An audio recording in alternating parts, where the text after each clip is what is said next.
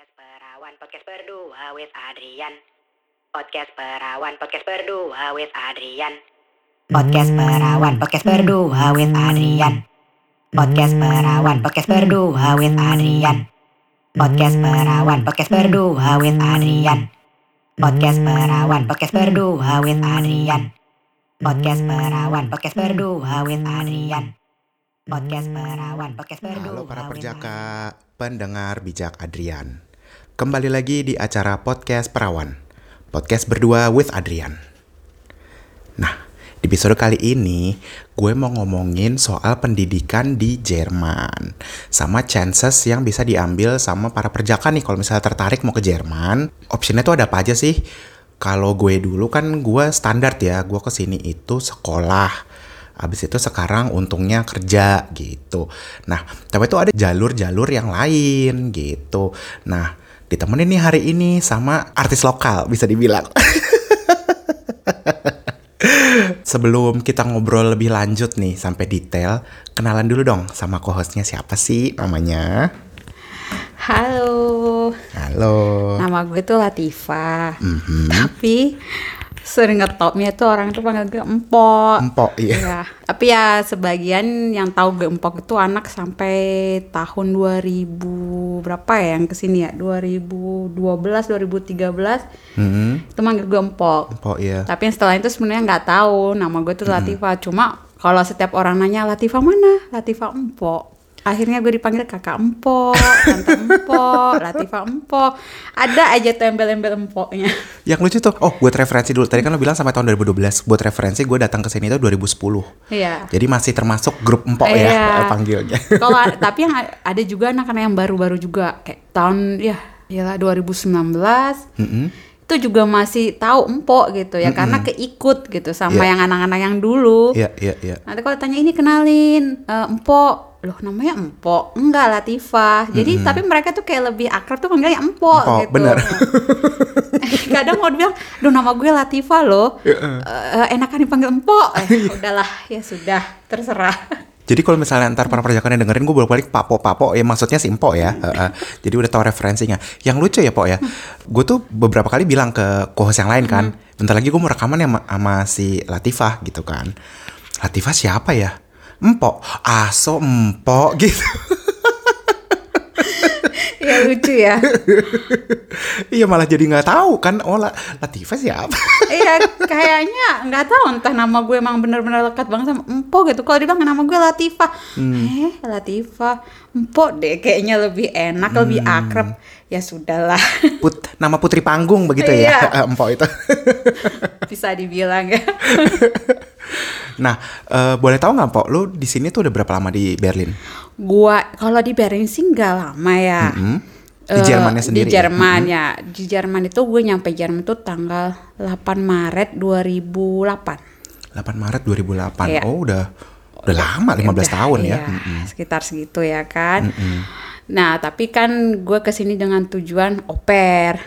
Pertamanya nyampe di Frankfurt itu tanggal 8 Maret. Terus Eh bentar, nggak 15 tahun nih gue nggak lulus matematik ketahuan. gue nggak bisa ya namanya 14, co-freshman. 14, Iya kali ya atau berapa lah. Iya. Mau masuk 15 lah ya hitungannya Heeh, kan. heeh. Kalau anak udah ma- mau masuk SMA nih. Iya, mau masuk SMA. Ngeri ya. Ngeri banget, nggak terasa sih gitu kan. Eh udah tahun 2022 22 aja gitu. Tapi ya gitulah. Tadi ini sebelum rekaman kita udah ada ngomong sedikit nih. Simpon nanya lu umur berapa, Dri? Eh, untung nggak direkam begitu ya. Kirain sebaya ya kan, ternyata masih adikan gue.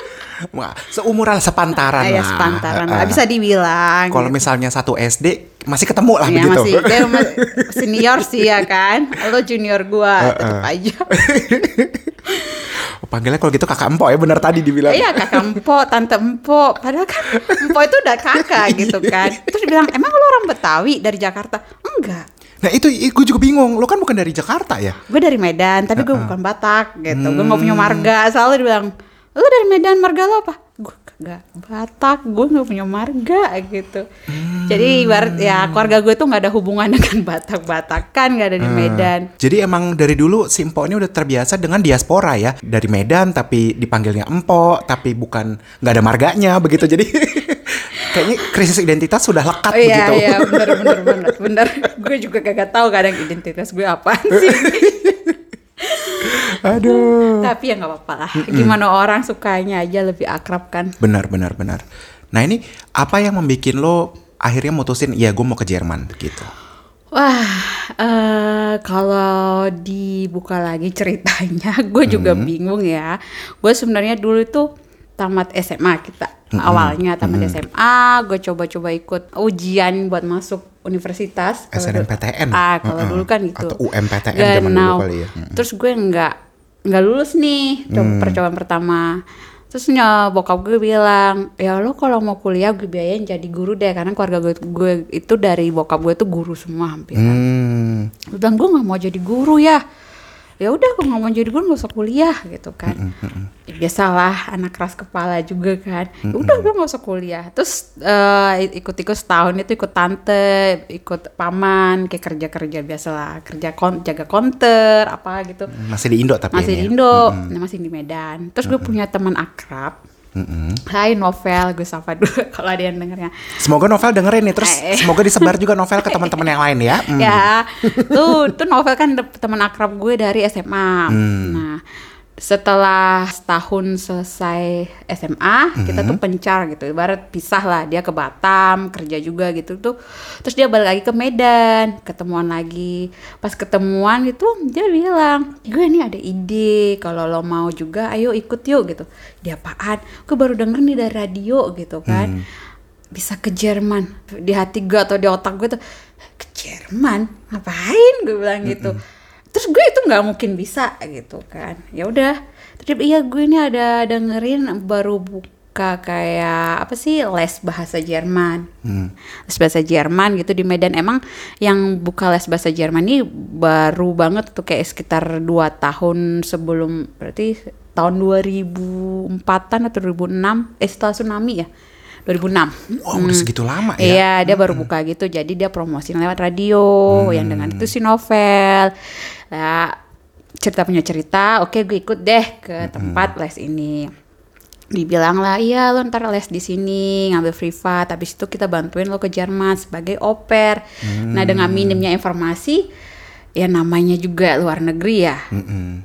Kayak ada kayak oh gue mau juga deh gue mau juga gitu tapi apa sih oper itu gitu Iya. gue tuh yang kayak percaya aja sama novel gue ngikut novel aja deh gitu Wah ini kalau misalnya ada cerita korban perdagangan manusia kayaknya lu Iya. kandidat yang cocok Iya, kok. gue tuh ibarat gue males gue on atau apa gue nggak tahu gue percaya oke berarti gue harus nggak bisa buat nyokap bokap gue tuh ya apa sih? Kesempatan lebih baik gitu. ah, Hmm. ayo dong gitu. Jadi ya sempat susah sih yakini bokap gue. Kalau nyokap gue kayaknya bisa gue yakinin dengan beberapa minggu kemudian itu dia kayak dukung gue ya kalau lo mau ayo kita usahain gitu. Ya, ya.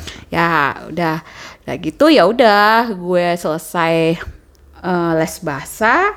Ini les bahasanya intensif atau kayak intensif. Itu intensif? Senin sampai Jumat tiga jam sehari. Hmm. cuma itu kan ngambil A1 doang ya dulu. Kita diharuskan cuma basis doang kan A1 Iya. Buat referensi em, levelnya tuh A1, A2, Iya. B1, B2, C1, Satu, C2. ah, ya cuma kalau oper itu emang syaratnya cuma A1 buat Ah, apply visa Oke. nah tahun pas tahun gue itu sebenarnya masih nggak perlu lo ikut ujian Gute Ah, nggak perlu dari Gute Institute. Nggak perlu lo daftar sertifikat Gute Institute. Jadi lo cuma les bahasa Jerman dan dihitung berapa jam lo les itu dan mencukupin lo tuh cukup gitu. Oke. Tapi novel itu pas nge-apply visa teman gue ini tadi di bulan berapa ya? Sekitar bulan 5 mungkin kalau gue nggak salah ya. Pokoknya dia tuh sebulan atau dua bulan leb- eh, duluan daripada gue karena dia dapet gas familinya tuh duluan Oke. Nah, pas dia masukin Ovel Visa itu, dia tuh nggak perlu dapat ujian, eh nggak perlu ikut syarat ujian ke Gute Jakarta. Dia tuh lolos dan setelah setelah dia gue Ovel Visa, gue tuh harus Oh, kena sial dia. kena ya ini bilang isil amat sih gue gitu kan kenapa ini aturan di saat gue apply gue yang masukin apply gue kena gitu Bukannya bukan cuma dipersulit tapi juga keluar biaya kan itu ya? Iya, Heeh. STEAM. Jadi benar gue harus ke Jakarta, gue harus ikut eh, ujian gue ke A1. Ya ibarat itu extra cost lagi kan ke sana. Ekstra biaya, ekstra waktu, ekstra lu selalu belajar. Iya, benar-benar. Kalau gue nggak lulus ya berarti Ngulang ya lagi. ah, ngulang Hmm. lagi itulah di situ. Tapi ya mungkin tantangan. Hmm. Belum rezeki aja. Ya Iya. akhirnya gue ikut dong ujian itu. Alhamdulillah lulus. Hmm. Lulus, berangkat. Ya, berangkat deh gue. Ntar dulu nih, ntar gue stop dulu ya bentar. Karena kan cerita ya. Enggak, enggak, enggak, enggak, soalnya gini, ceritanya kan seru nih. Sebenarnya gue nggak mau nyetop, tapi takutnya nih orang udah dengerin, hmm, udah nyampe 10 menit kok gue nggak tahu ya, oper itu apaan Oke, gitu, sip. gitu. ya kalau oper dari penjelasan gue ya sebenarnya banyak di Google yang lo bisa juga search itu op- oper apa itu tuh udah banyak banget informasinya Kayaknya kalau bisa dengerin podcast perawan online, harusnya juga bisa Google gitu ya. Iya. Apalagi zaman sekarang udah banyak banget itu kayak info-info yang lo pasti nguntungin kalau lo cari di Google apa Hmm. aja. Dulu tuh gue emang minim banget. Apalagi dulu nggak sebegininya internet ya, Iya. masih susah. Gitu tuh masih yang harus ke warnet. Warnet bener. heeh. Oke, oper itu kayak pertukaran anak muda ya dibilangnya Mm-hmm. kan untuk mengetahui eh untuk pertukaran kultur, eh, bahasa. Mm-hmm. Apalagi ya kayak makanan Iya. yang bisa kita pelajarin dengan Jerman dan itu hanya bisa satu tahun daf Hmm. visanya dengan istilah ya memberi dan menerima. Jadi kita Iya. itu menerima kayak akses eh, di Jerman itu seperti ya asuransi kita dibayarin sama Oh. guest family kita ini dia juga harus eh, uang saku kita Oke. kalau emang mereka mau ngasih lo bonus lagi seperti kayak lo harus belajar bahasa kan penting emang harus lo harus nge belajar bahasa lah. Jerman jadi itu kalau misalnya mereka mau biayain atau mau ngasih separuh biaya itu itu terserah mereka tapi Untung-untungan gitu iya ya. kenal gimana family itu ke lo nya Hmm. Terus eh, kayak kamar, lo harus juga dikasih kamar. eh, seperti kayak ya kalau tiket misalnya itu juga ekstra lagi atau dia menyediakan lo sepeda kalau deket. Oh jadi ada yang tiketnya dibayarin juga ada? Ada juga. Jadi gimana family lo lah eh, se se- sebaik apa family lo. Sebenarnya sih baik, itu kan tergantung kitanya juga. Kalau Iya. mereka udah bilang, kan gue udah ngasih eh, uang saku lo, gue udah biayain asuransi lo, gue ngasih uang makan lo, se- terus apa-apa gitu. Kalau emang dia lebih baik ke lo ya kenapa enggak? Kenapa enggak? Benar. Nah, dan mereka itu gimana eh, ngambil oper itu dengan mereka itu mau punya oper mungkin ya karena dia mereka punya anak misalnya. Oh ya eh, lo buat eh, jagain anak gua setelah mereka dari daycare atau dari TK gitu atau yang masih bayi ya sama mereka masih kerja lo ban- bantu jagain anak gua atau mereka bilang oke eh, lo nggak perlu bantu jagain anak gua tapi kayak kerja dikit-dikit lah di rumah gitu kayak Bantuin bersih-bersih. bersih-bersih, ngelo- ron- ron- apa nyuci pakaian atau ngelipetin gitu. Hmm. Itu tergantung semua keluarga lo masing-masing gitu. Ada juga yang bantuin ngurus orang tua juga ada ya? Ada juga. Jadi nggak Manula begitu Mm-mm, bukan? Hmm. manula gitu. Jadi ya macam-macam lah tergantung family itu butuh lo di mana. Hmm. Jadi kontraknya itu apa tertulis itu semua harus jelas juga. Oke, tapi itu beda ya sistemnya sama TKW misalnya karena kalau TKW kan kerja full eh, kayak asisten rumah tangga begitu. Iya, dulu juga banyak bang yang bilang itu TKW, oper itu seperti TKW gini.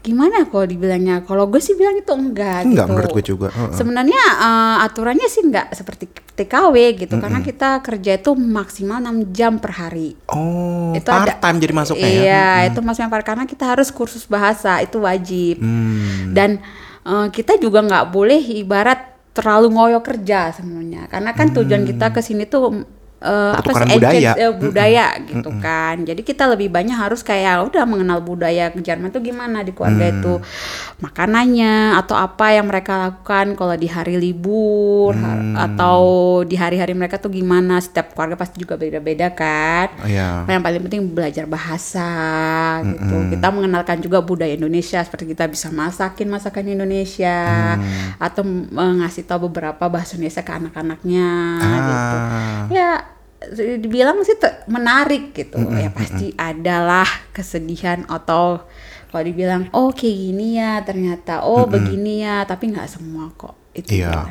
Ya, itu juga tergantung apa tergantung ya? Iya, apa? tergantung kita itu mengambil eh, gimana ya Sudut pandangnya gimana? Iya, no, dari kita tuh gimana? Kalau kita bawa happy ya pasti ya tetap happy. Walaupun ya kita ngerasa oh ini sedih tuh awalnya aja gitu. Hmm. Iya. Gue rasa sih dulu juga gue gitu. Gue sedih banget. Waktu udah gue nyampe ke sini itu kan ya mah gue nggak kenal siapa-siapa. Iya. Itu di di kampung banget itu. Hmm. Tuh keluarganya tinggal di kampung, punya rumah, punya taman gitu. Terus gue ngerasa gue tuh orang orang asing sendiri gitu. Mm-mm. Coklat sendiri begitu ya? Eh, Iya, dibilang coklat sendiri walaupun ada beberapa Vietnam ya kan. Cuma ya beda kulit juga. Terus kalau tanya kamu dari mana? Vietnam bukan dari Indonesia gitu kan.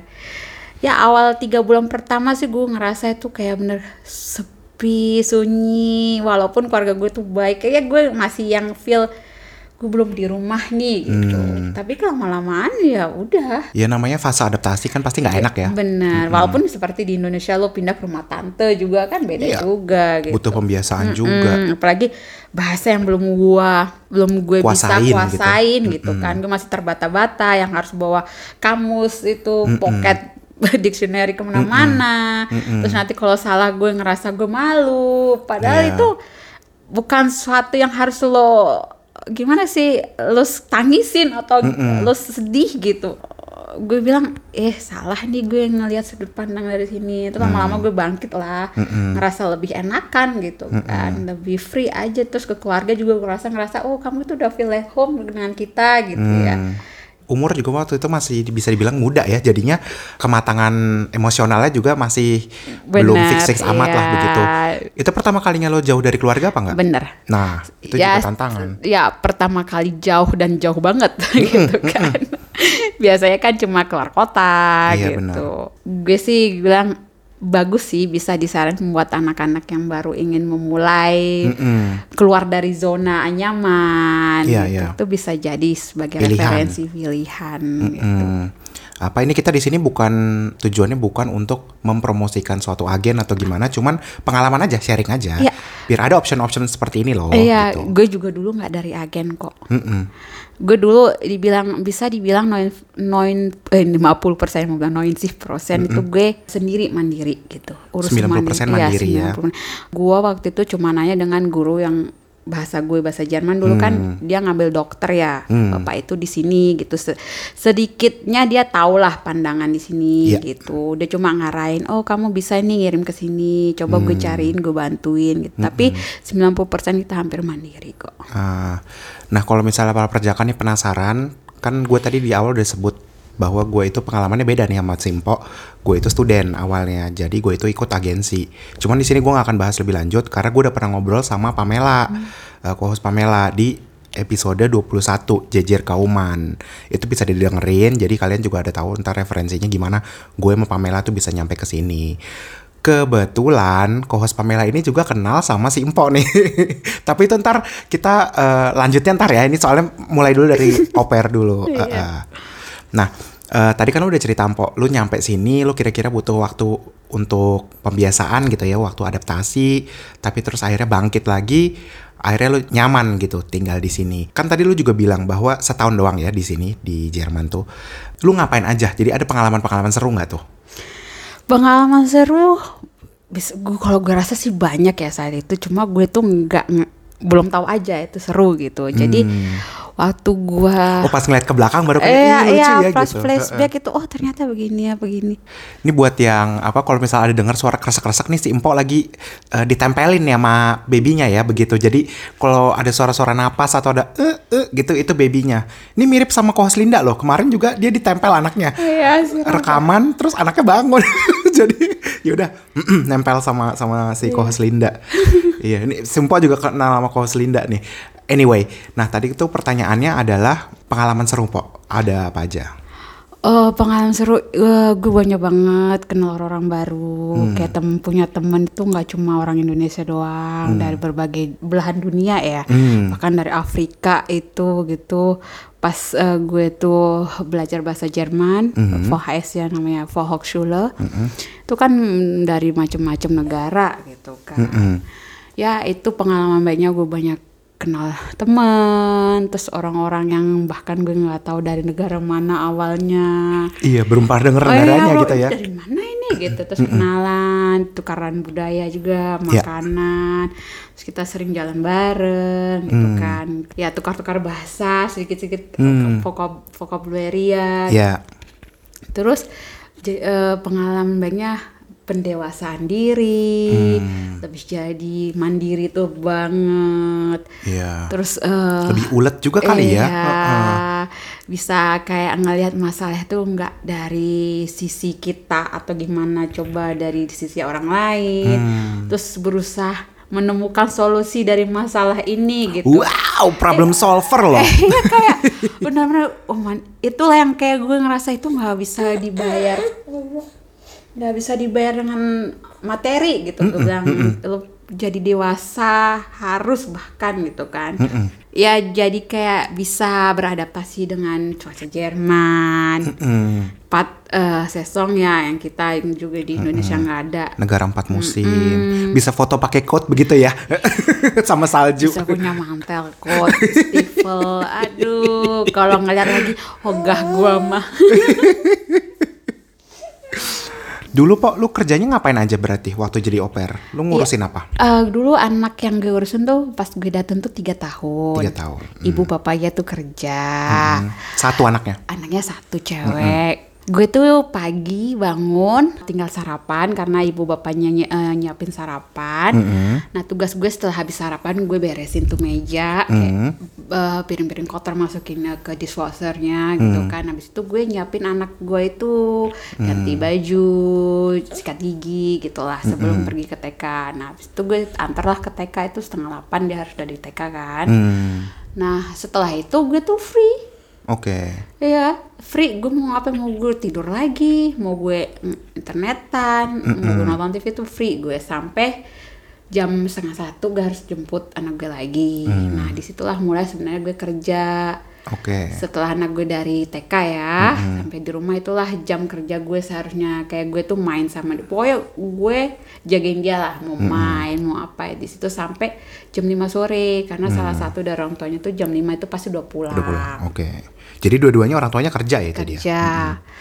Iya, paling kalau seminggu sekali. Mereka tuh nggak ada ngasih tahu gue, eh lo harus eh, vakum nih seminggu sekali, lo harus cuci baju nih. Nggak pernah itu ibu angkat ya kalau dibilang.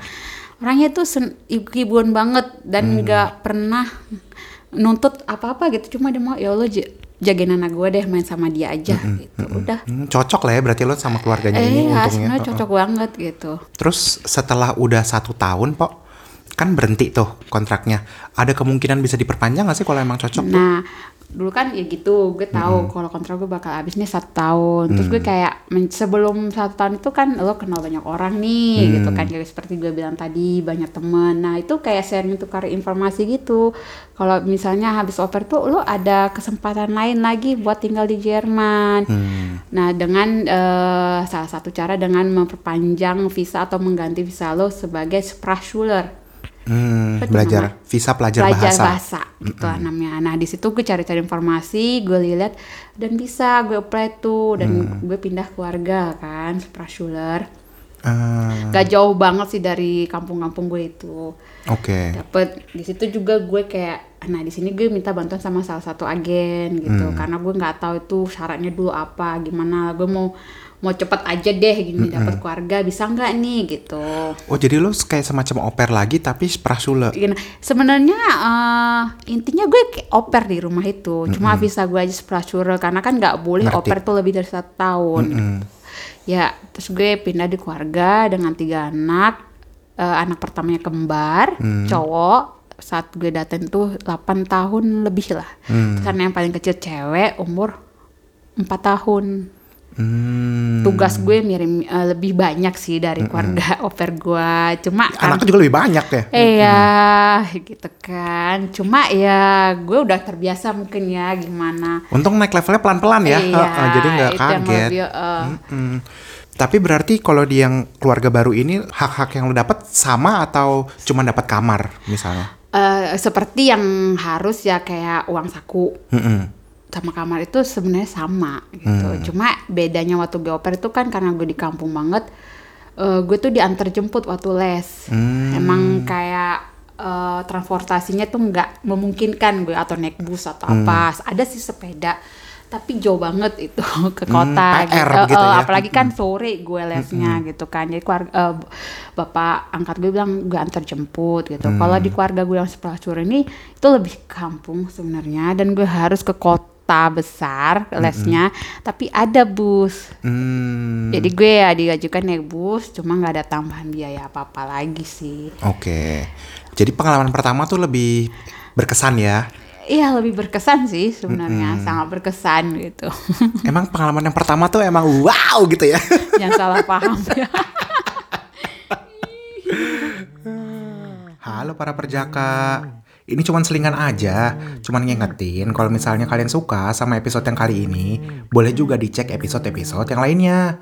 Terus juga kalau tertarik, boleh di-follow di Instagram atau di Facebook di @podcastperawan. Gue bakal seneng banget kalau misalnya kalian bisa share ke teman-teman kalian dan bisa menghibur teman-teman kalian juga. Oke? Wow, cus. Nah, ini gue mau lanjut abis lo kelar sama visa apa Sprachschule sama visa belajar bahasa. Abis itu lo ngapain? Nah, seperti yang seperti yang gue lakuin lagi sebelum selesai tuh visa Sprachschule gue informasi lagi kan, tukar-tukar eh, informasi dengan teman-teman, kok bisa begini. Nah, gue nggak mm, tahu itu student college Mm-mm. Dan itu kan buat penyetaraan karena ijazah kita dari Indonesia kan nggak bisa ya buat lanjut Iya. eh, sekolah di sini. Emang gue dulu tuh nggak kepikiran gue bakal sekolah atau eh, jadi mahasiswa di Jerman gitu. Cuma ya apa salahnya gue mencoba Kenapa enggak gitu. Ah, ada pilihan itu? Ini buat referensi juga. Student College itu kayak semacam preparatory untuk universitas di Jerman. Karena sebenarnya kita pelajarannya sih nggak ada yang baru ya, pokoknya sebenarnya. Iya, cuman apa sih plus, apa sih minus, apa sih misalnya gue dulu sekolahnya kan eh, teknik nih.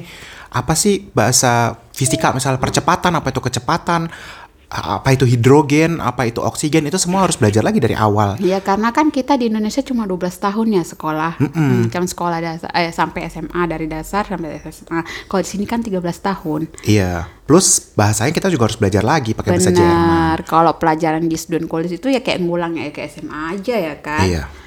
Cuma ya lebih ke bahasanya dimatangkan lagi sih itu.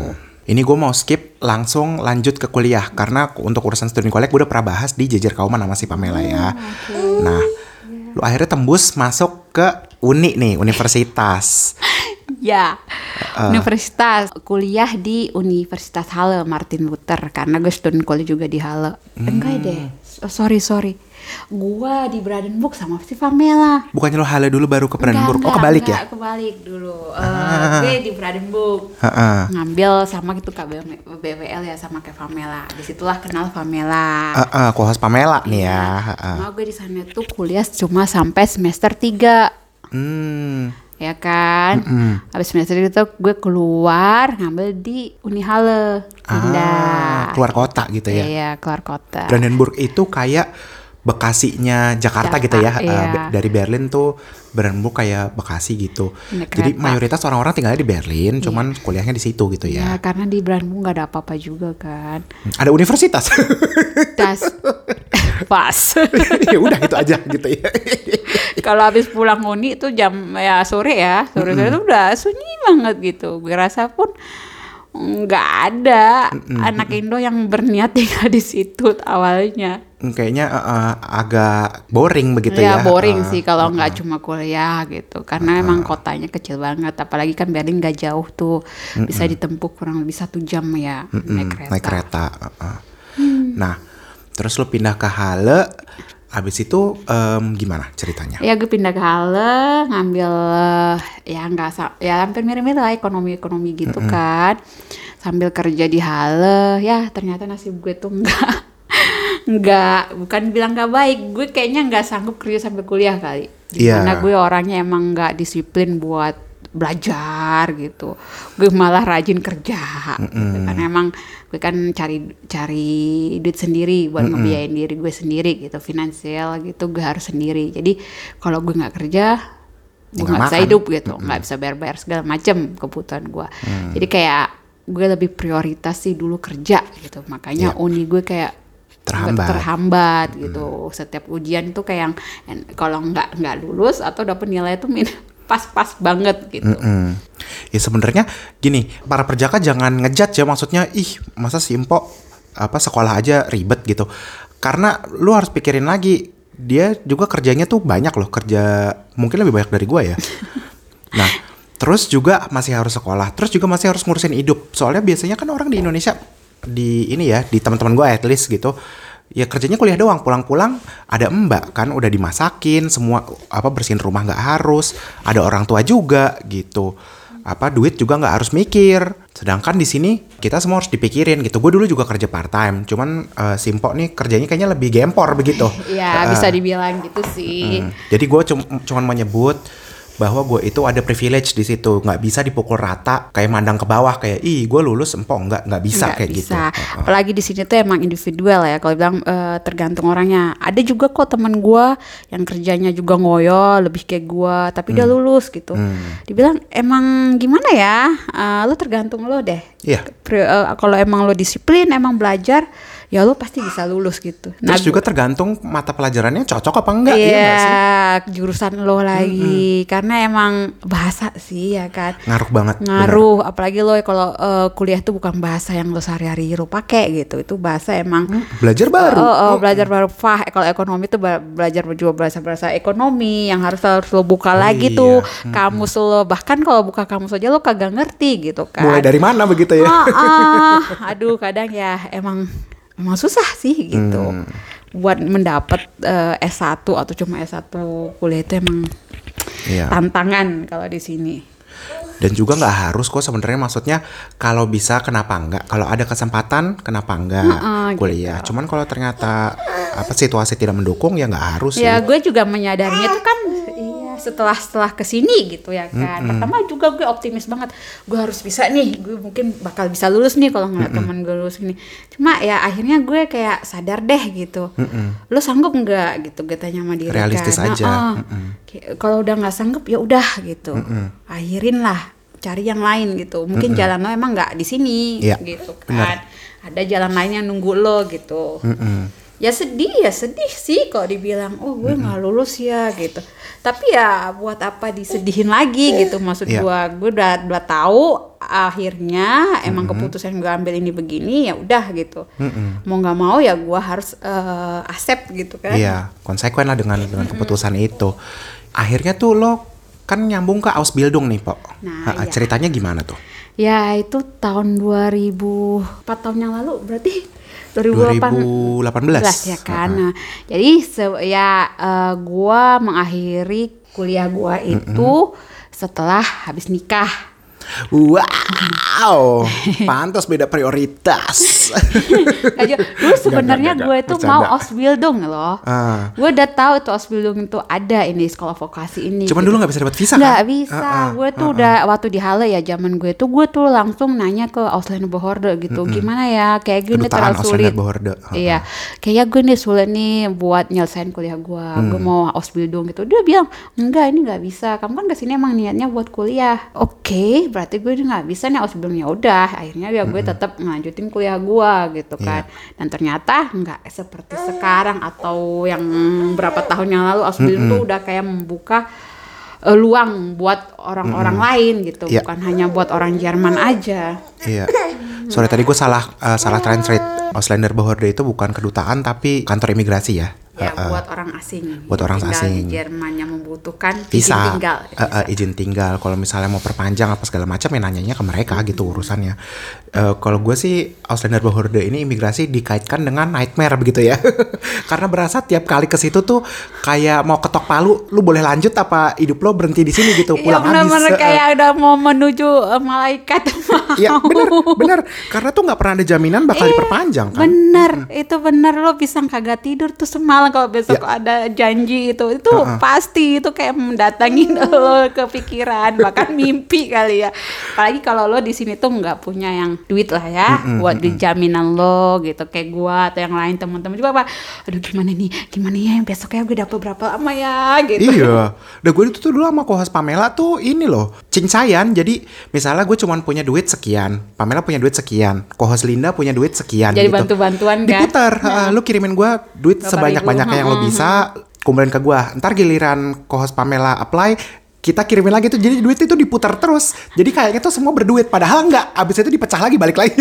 ya kalau gue tuh gue juga baru banget eh, di hal itu mengerti gimana gue mengkong kali kongin Afdan Boro maaf ya tapi ini gue gitu iya. Waktu gue boleh nggak cerita atau kita skip aja Cerita aja kalau misalnya entar ternyata wah wow Iya, gitu, bisa, diedit gitu. out. Uh-uh. Iya, itu juga kan itu masalah banget ya waktu gue keluar dari Sprasuler kan gue masuk dan kuliah itu kan ibarat penjamin gue tuh bukan keluarga gue gas family gue lagi. Ah. Karena kan dia mereka menjamin di saat memang gue sama mereka. Pas Setel- lagi jadi eh, eh, au pair. setelah Ah. keluar kan mereka nggak ada urusan sama gue. Hmm, hmm, hmm. Akhirnya datanglah gue ke Australian Horde eh, dan surat penjamin gue tuh dibilang dia ini nggak berlaku karena kamu bukan Oslo Australia atau oper lagi. Jadi Hmm. ya en- kamu harus punya duit di blok akun segini atau keluarga kamu ngirim kamu tiap bulan segini. Wah, wah, sorry ya. Apa-apa, nggak apa-apa. Hmm. Dan akhirnya gue gimana nih? Blok akun segini duit orang tua gue nggak punya duit dan gue juga nggak punya duit gue harus pinjam ke mana? Bah itu kayak memutar kepala berapa dikasih cuma kesempatan sebulan deh. Iya, Ya. mepet-mepet. Begitu abang Oh, oh. biasanya. Jadi dan akhirnya gue nih bilang lah sama emak gue gimana nih? Gue butuh duit segini segini Hmm. orang tua gue gue nggak punya duit nih segini. Oke kalau orang tua gue ngirim tiap bulan gue harus segini. Dulu masih 600 euro lah sekitar gitu kan. Iya, satu euro itu sekitar 15 sampai 16 ribu buat Sekarang. referensi. Sekarang, iya. Nah, dulu masih 11 yu- 11 ribuan Masa sih? Iya, 11 ribu, 12 ribu. Oh iya, dia awal-awal ya. ha. Hmm, Oke, jadi gue itu bilang sama nyokap gue, gak apa-apa, mah kirimin gue aja pertama kali segini gitu. Itu kayak masih nyokap gue 10 jutaan lah. gitu. Nah, jadi di awal bulan itu pas bulan kemudian masuk tuh duit sekitar 600 lebih lah gitu kan. Dan gue membuat duit itu balik lagi segitu itu gue gue tarik itu s- selama sebulan itu pelan-pelan kayak narik berapa ratus atau ngirim teman gue segini gitu dan akhirnya di akhir bulan gue masih dapat sekitar 600 700 lagi. Dan duit itu gue masukin Puter lagi, lagi. puter lagi gitu. Dan akhirnya nyampe lah itu kan tiga bulan kemudian gue datang itu ke Australian Brodo gue bilang gini Bukti "Nah, transfer." bukti transfer atau apa kalau kita ke eh, koran ya apa sih namanya Eh, Apaan tuh? akun Auscuk Akun tuh ini apa? Bukti saldo gitu. Iya, apa perinan bukti perinan saldo. lah gitu tiga bulan akhir gitu kan. Si Australianya nanya ini duit masuknya tanggal segini dan setiap masuk ini kamu masukin ain challenge gitu kan. Ini dari mana? Ini dari orang tua gua. Lah kenapa mereka nggak ngirim lo langsung? Ya eh, ibu tahu kan kalau ngirim langsung dari Indonesia ke sini tuh di eh, di charge gitu kan. Sebulan tuh masih lima ribu eh lima ribu lima euro maksudnya. Itu buat Indonesia tuh mahal, Mahal. loh gue bilang gitu kan. Itu itu nggak mungkin bareng keluarga gue jadi gimana kamu ya karena saya punya kartu kredit di sini dan orang tua gitu eh, ngirim duit itu di konto gue yang di Indonesia jadi gue tarik Ah, dari sini Pakai Bank Indonesia. ya genau tuh mandiri tuh kan dulu tuh. Ah. ya udah dia Gue juga percaya gitu sih. Tapi iya kan lo ngibul itu ya eh, Pak ya yang bisa ngibul, dibilang iya. ah, Kalau dibisa-bisain. iya. Gue tuh nggak ngibul tapi juga sistem gue dulu orang tuh ngiriminnya kayak gitu. Iya. Ngiriminnya ke Bank Mandiri gue tarik di sini jadi cuman karena uh, biaya penarikan. Iya, penarikan lebih kan lebih sedikit kan, dua puluh ribu kalau 20.000. akhirnya makanya dulu. Eh, Ya gue bilang iya ini kartu gua gitu. Pas saat itu emang gue punya kartu mandiri gitu kan. Terus dia oke, bis- eh, dia percaya gitu. Ya Udah dari situ gue begitu terus. Bisa inilah ya bernapas lega begitu. Wah, sangat terus teman gue bilang gitu aja, gue aja gitu aja lolos gue Uh, uh, gituin uh, uh. kan. Iya. Aduh. Ya akhirnya visa gue lumayan lah ter, terjamin kayak dua tahun gitu. Nah akhirnya nih lanjut ke Iya, Ausbildung ya Pok ya. Ausbildung. Iya. Nah sebelum mulai Ausbildung, buat yang penasaran Ausbildung tuh apa Pok? Ah, sekolah vokasi ya kalau di Sekolah Indonesia vokasi. ya. Itu kayak sekolah jurusan, kejuruan. kejuruan. Cuma kalau kita kejuruan kan kita bisa udah ambil di masa SMA ya, sejajar Hmm. dengan SMA kayak SMK atau apa gitu. Kalau di sini kan hampir sama sih. Kalau di sini tuh anak 16 tahun ya udah bisa ngambil Mulai. eh, mulai Ausbildung gitu. Intinya mirip gitu. Cuma kan kalau di Indo itu tetap kita harus ikut ujian nasional setelahnya. Hmm. Kalau di sini kan tidak, Enggak. tidak ada abitur gitu. Setelah abitur pun kalau lo mau Ausbildung juga nggak apa-apa di sini. Iya. Cuma kalau emang kamu dari awal ngambil Ausbildung, kamu nggak perlu ikut ujian abitur, ujian nasional. Hmm. Walaupun setiap Ausbildung itu punya ujian masing-masingnya, ujian akhir lah untuk Iya. me- mendapatkan sertifikat Iya. kelulusan gitu. Mm-mm. Ya, gue mulai Ausbildung gua di tahun 2018. 2018. Juli 2000 oh ya pada musim summer. Kenapa bisa milih Ausbildung yang lo pilih waktu itu, Pok? Eh ya sebenarnya ada dua kemu- eh, dua ya Ausbildung yang gue lagi pikirin saat itu. Gue kan suka masak tuh. Kata suami gue masakan gue enak bla bla bla bla lah intinya. Gue suka masak emang di dapur gitu kan. Tapi balik lagi gue mikir apa gue karena eh, jadi koh jadi chef itu kan gak gampang jam kerjanya apakah Iya, Gim- capek. oh, oh, capeknya lagi. Terus pikiran gue kan emang gue mau punya anak lah segala macem. Terus kata mertua gue kenapa nggak jadi ercirin gitu kan. Hmm, Sheeran Ercirin tuh ini ya kayak semacam guru TK Iya, gitu guru ya. TK, Ha-ha. pokoknya jaga-jaga anak deh gitu kan itu juga. Gue mikir, duh kalau gue jadi ercirin nanti kalau gue punya anak, aduh gue udah bosen nih ngurusin anak gue, udah capek duluan ngurusin Hmm. Anak orang jagain, anak lo kagak gitu ya. begitulah intinya ah, lambat lambat lambat kepikir oke lah gue ngambil jadi chef Hmm. terus eh, mendaftar kan sebelum lo mulai Ausbildung tuh lo harus mencari eh Arbeitsgeber jadi kayak apa namanya kalau bos unternehmen Iya, apa ya? em, firma perusahaan, ya perusahaan perusahahan yang punya tempat gitu iya untuk yang memang mereka mengambil eh, acubi gitu kan mengambil siswa sekolah vokasi, vokasi. ini. Eh, eh, setelah lo mendaftar dan ter- eh, keterima, barulah di situ mulai kayak tanda tangan vetrak segala macem gitu. Baru nanti bisa mulai langsung sekolah vokasi. Ini kan juga dibarengi dengan emang sekolah ada teorinya gitu kamu harus ke sekolah. Itu macam-macam bentuk sekolahnya. Kalau yang gue dulu itu emang blok seminar. Jadi Oke. sebulan sekali itu gue ada blok seminar. Jadi kayak Senin sampai Jumat itu seminggu gue nggak ke kerja. Nggak praktek lah ya Sekolah. sekolah. Mm-mm. setelah itu ya selebihnya gue Kerja. praktek kerja. gitu Nah, ini digaji nggak, Pok? digaji Hmm. hitungnya itu digaji dan setiap provinsi atau Bundesland itu beda-beda dan apa kejuruannya itu juga beda-beda gitu Hmm. tahun per kan tiga tahun biasanya itu maksimal itu setiap tahun itu ada kenaikan gajinya juga Hmm, jadi bukannya sekolah bayar malah lu dibayar gitu Genau, ya. kita Enak dibayar. malah. Ya, bisa bilang enak gitu kan. Jadi dari situ lo bisa biayain diri lo sendiri gitu. Kalau dulu tuh kayak tadi Simpo bilang, dulu waktu zamannya kita itu belum bisa apa untuk dapetin visa dengan Ausbildung, dengan sekolah vokasi itu dulu belum bisa. Harus orang Jerman. Enggak juga mungkin ada EU dari orang EU. Oh, dari orang EU, benar. Atau yang kayak asul-asul gitu apa namanya? Orang Orang yang ha, pengungsi, Mungkin bisa ha, ha. gitu ya. Cuman buat yang fresh datang kayak kita dulu belum. Belum dia karena mungkin karena dulu eh, kerjaan-kerjaan yang bisa diambil dengan Aus, Ausbildung ini masih banyak orang yang mau menge- mau gitu. Ibarat orang Jerman sendiri gitu, masih banyak yang minat gitu Iya. kan. Mungkin lambat laun makin sekarang itu nggak ada Mm-mm. kayak jadi Demandnya turun gitu. Iya. Padahal itu salah satu solusi bu- buat kita bagus banget kan kalau Iya. di Indo kan. Sampai sih lo sekolah dibayar lagi dan setelah eh, setelah selesai Ausbildung lo tuh punya kesempatan kerja tuh lebih banyak gitu ibarat. Benar. Lo juga bisa kok lanjut ke kuliah gitu. Ada juga Hmm. kejuruannya lo misalnya ngambil tingkatnya lagi yang lebih gitu kayak kayak chef mau ngambil eh, masternya jadi chef atau apa itu juga lo bisa lanjut gitu nggak mesti tiga tahun habis Ausbildung aja gitu Oh, abis lulus Ausbildung langsung jadi master chef begitu ya? Ambil master chef. ada masternya gitu kayak dua tiga tahun lagi Ah, nambah nambah jadi gitu. kayak ya dari kenaikan gaji lo bisa posisi gitu kan. Baru lo bisa Skillnya lah, naik, mm-mm. heeh. nggak stuck di posisi itu aja itu enggak gitu. Oke. Kalau kalau mau nukar ke manajemennya misalnya bagian eh, Hmm. Bisa kantornya juga. bisa juga gitu. Nah, ini kalau yang penasaran silahkan di Google sendiri karena kita ini referensinya tahun jebot begitu ya. Heeh, udah nggak udah nggak udah update. update lah sama saya aku juga atau gue juga udah nggak tahu gitu gimana Heeh. ya kan dengan acubi acubi atau osbildung jurusan yang lain gitu karena beda-beda gitu Iya, contoh-contohnya apa aja, Po? Ada masak, ada perhotelan, ada floris juga ada Floris, heeh. flege apa tuh flege eh, ya? yang mengurusi orang sakit atau lansia. Heeh, Heeh. itu itu yang lagi banyak banyak banget dicari. Oke, ya ada di restoran. Hmm, kayak perhotel tapi ini di restorannya. Iya. terus eh, banyak Mekanik gitu, mekanik heeh, mekatronik juga ada, gitu-gitu heeh. ada.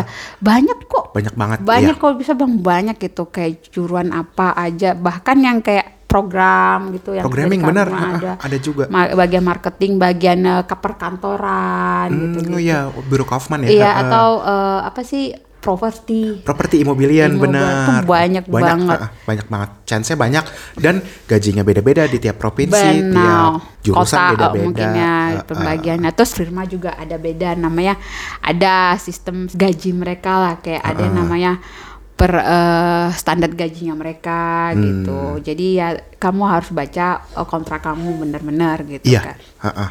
Eh, dipastikan. Pokoknya apa pun mau mau osbildung, mau oper, mau iya mau kerja. Ya, heeh. kontrak itu benar-benar harus Baca. dipahami, Eh, dibaca. eh, Jangan eh, eh. nanti eh, asal tanda tangan, akhirnya kamu nuntut ini ini ini ini dan itu Nggak kan udah eh, Oh, udah ada di kontrak gitu kan. Iya, kan wak-wow takutnya.